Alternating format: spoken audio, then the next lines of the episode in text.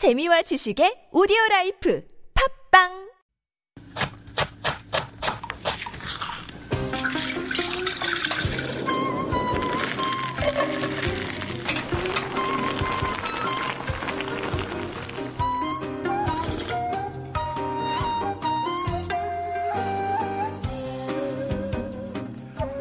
Before the juicy freshness of summer turns into the heavy hardiness of winter, autumn stands in the middle as the best of both worlds. The flavors of fall are smoky and soul satisfying while also having bright and vibrant notes. It's when the grapes of summer are harvested to turn into deep red wine.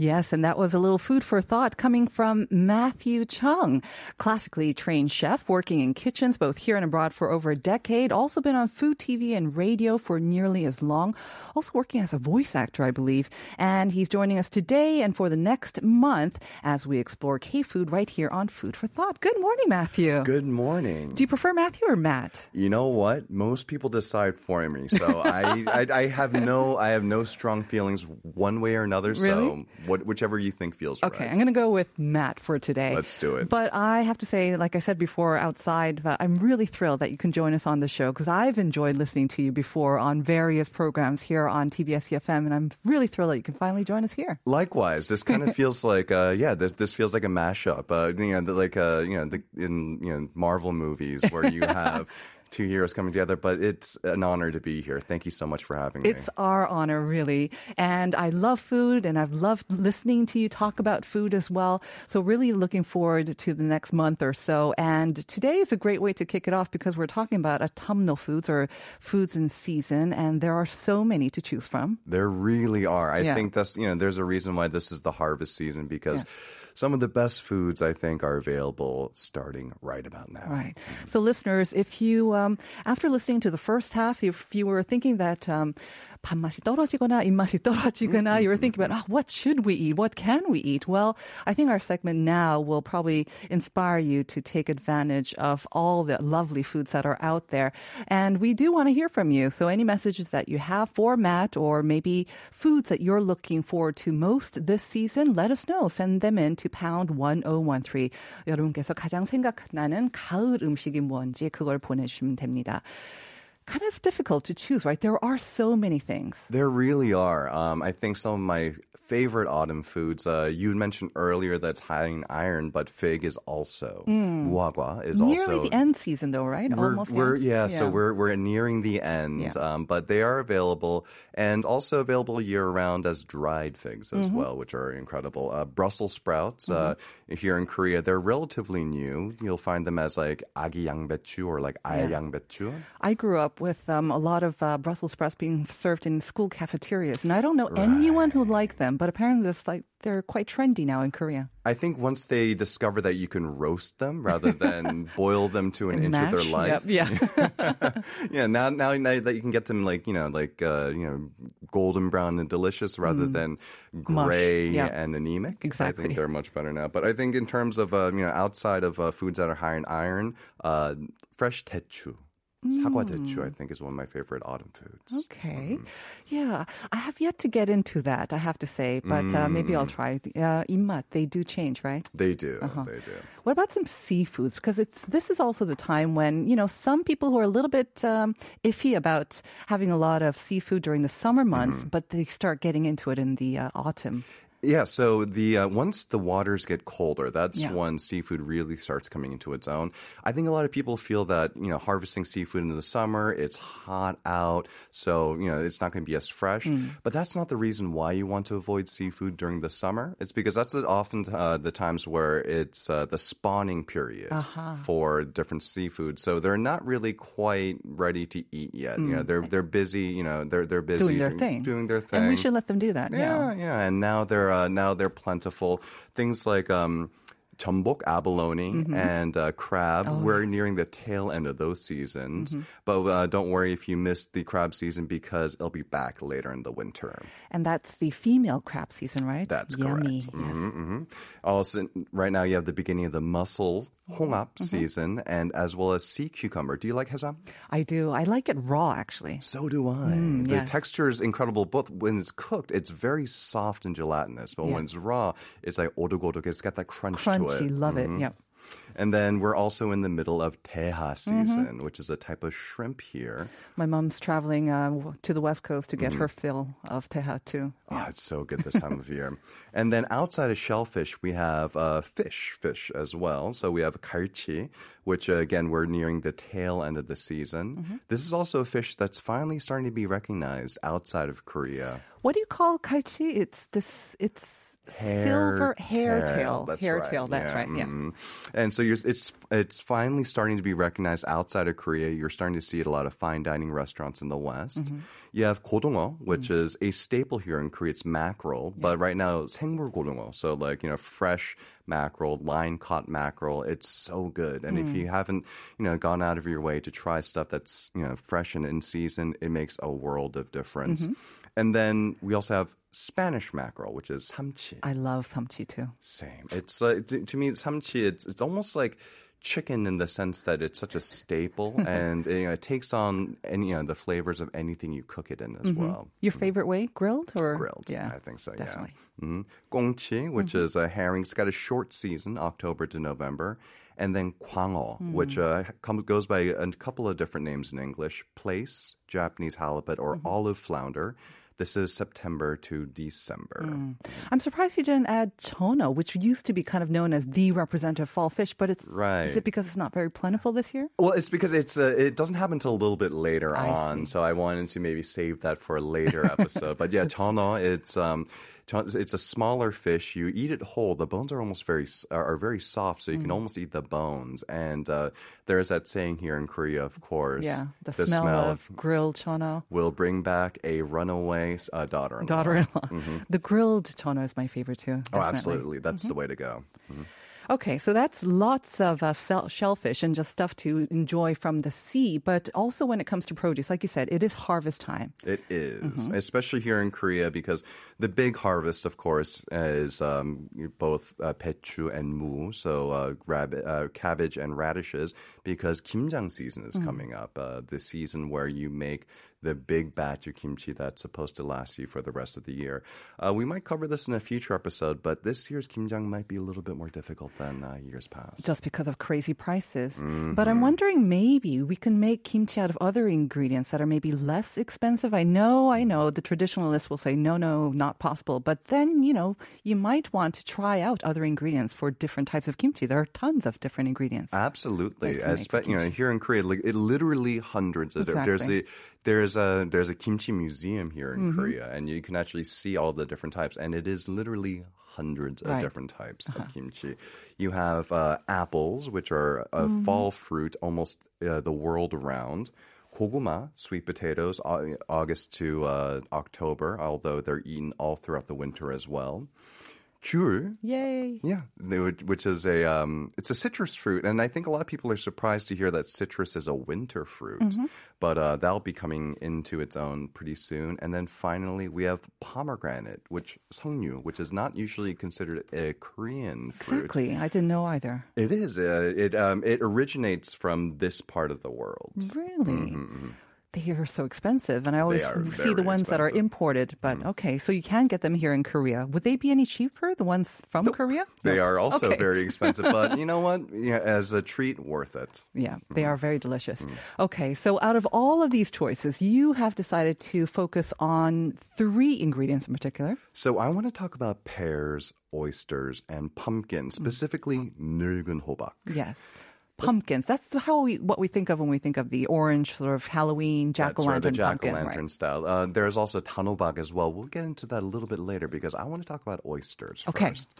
So autumn is a period of change, not just the colors of the leaves or the plunging temperatures. No, this year autumn brings along a much larger change. I Seoul U will no longer be the slogan of our capital city by the end of the year. Right. Um, do you think any of our listeners don't know that this is the slogan? Maybe. They might they might know that it is, but they might not be aware of the controversy that surrounded Hmm. it back in 2015. Um, everything around it was a mess. The submission process was a mess. The voting process was a mess, and no one was really happy with the outcome. I have to admit, yeah, me Mm-hmm. too, kind of. Yeah, so Korean netizens looked to other cities with envy, like I Amsterdam and B Berlin. They thought those were very like and mottos and uh, slogans, and of course, the holy grail of them is "I love New York." So, listeners, if you, even if you've never been to New York, you've seen the iconic logo before. I heart New York. Right. It was so effective that the designer Milton Glaser he created the logo for free, expecting that it be used only for a couple of months, but it ended up taking off, remaining strong for almost half a century.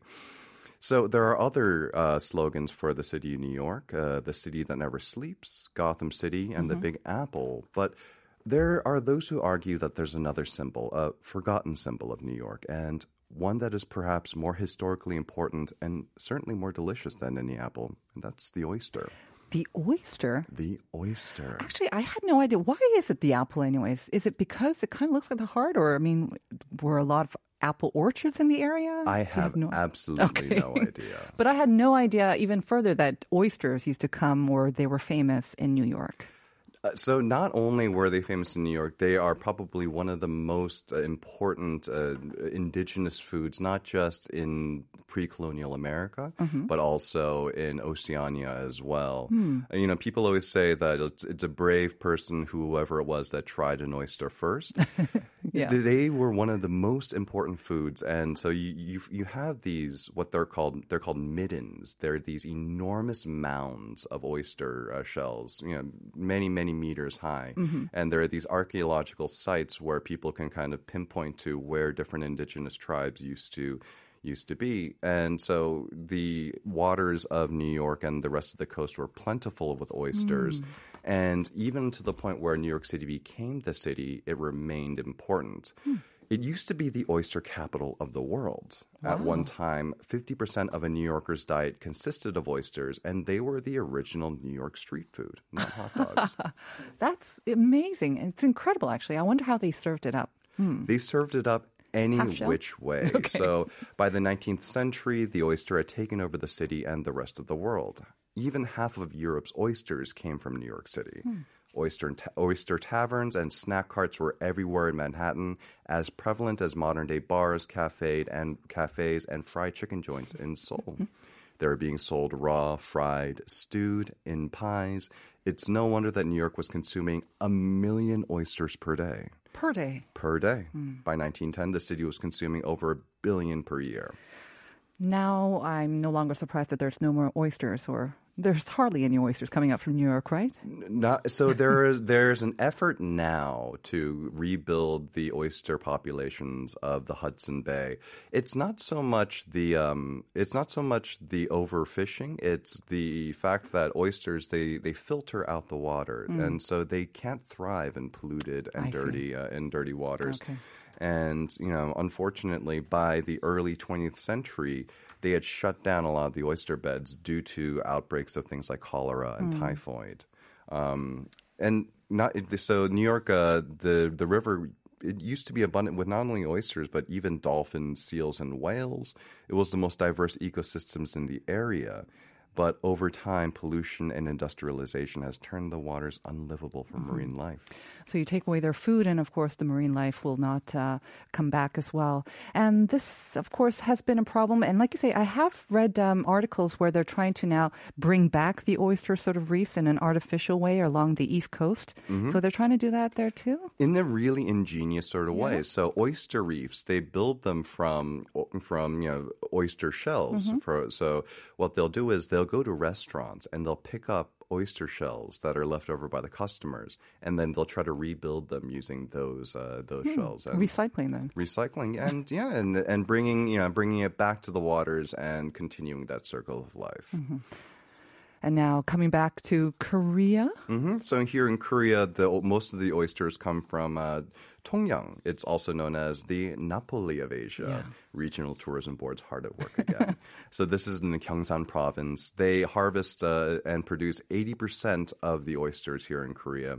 And even the smaller farms can harvest hundreds of kilograms of oysters per hour. And during peak oyster season in the winter, that number only goes up.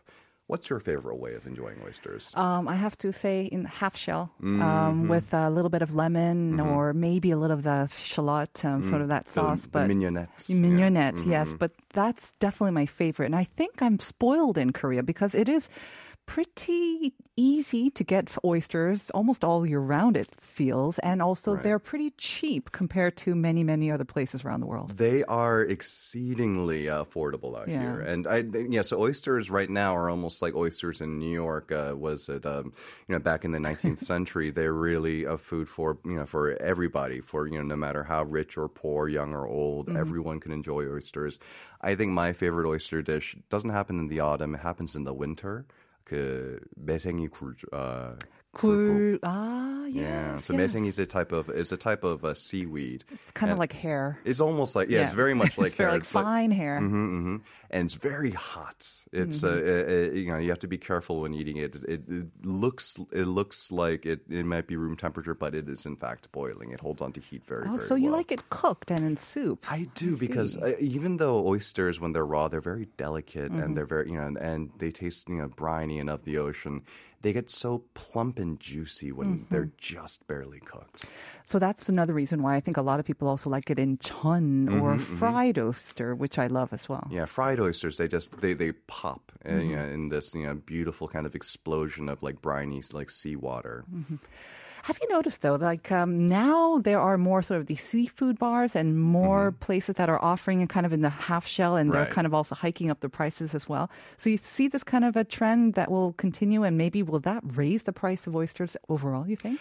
I think so, and I think that's almost a good thing because right now, one thing that's happening in Korea is that you're having you find a lot more specialty oyster farms. Um, in Korea, the uh, one issue that that that that you might encounter is uh, norovirus with uh, with oysters, and the thing is, is that norovirus doesn't really have anything to do with how dirty or clean the water is. Uh, or how fresh the oyster is. Uh, the reason why norovirus can occur here in Korea is because the antibiotics that target norovirus, they you have to use you have to target specific species of oysters. However, in the uh, mid 20th century, oyster farms they would kind of just throw in spawn from any given species. So there wasn't a lot of provenance and uh, tracking that was happening with the types of oysters here. And so it was really hard to target uh, was the norovirus in these oysters and to treat them from, uh, from carrying the disease. Now you're finding a lot more farms that will specialize in individual species of oysters. And of course, that makes them a little bit more expensive, but that also makes them safer to consume.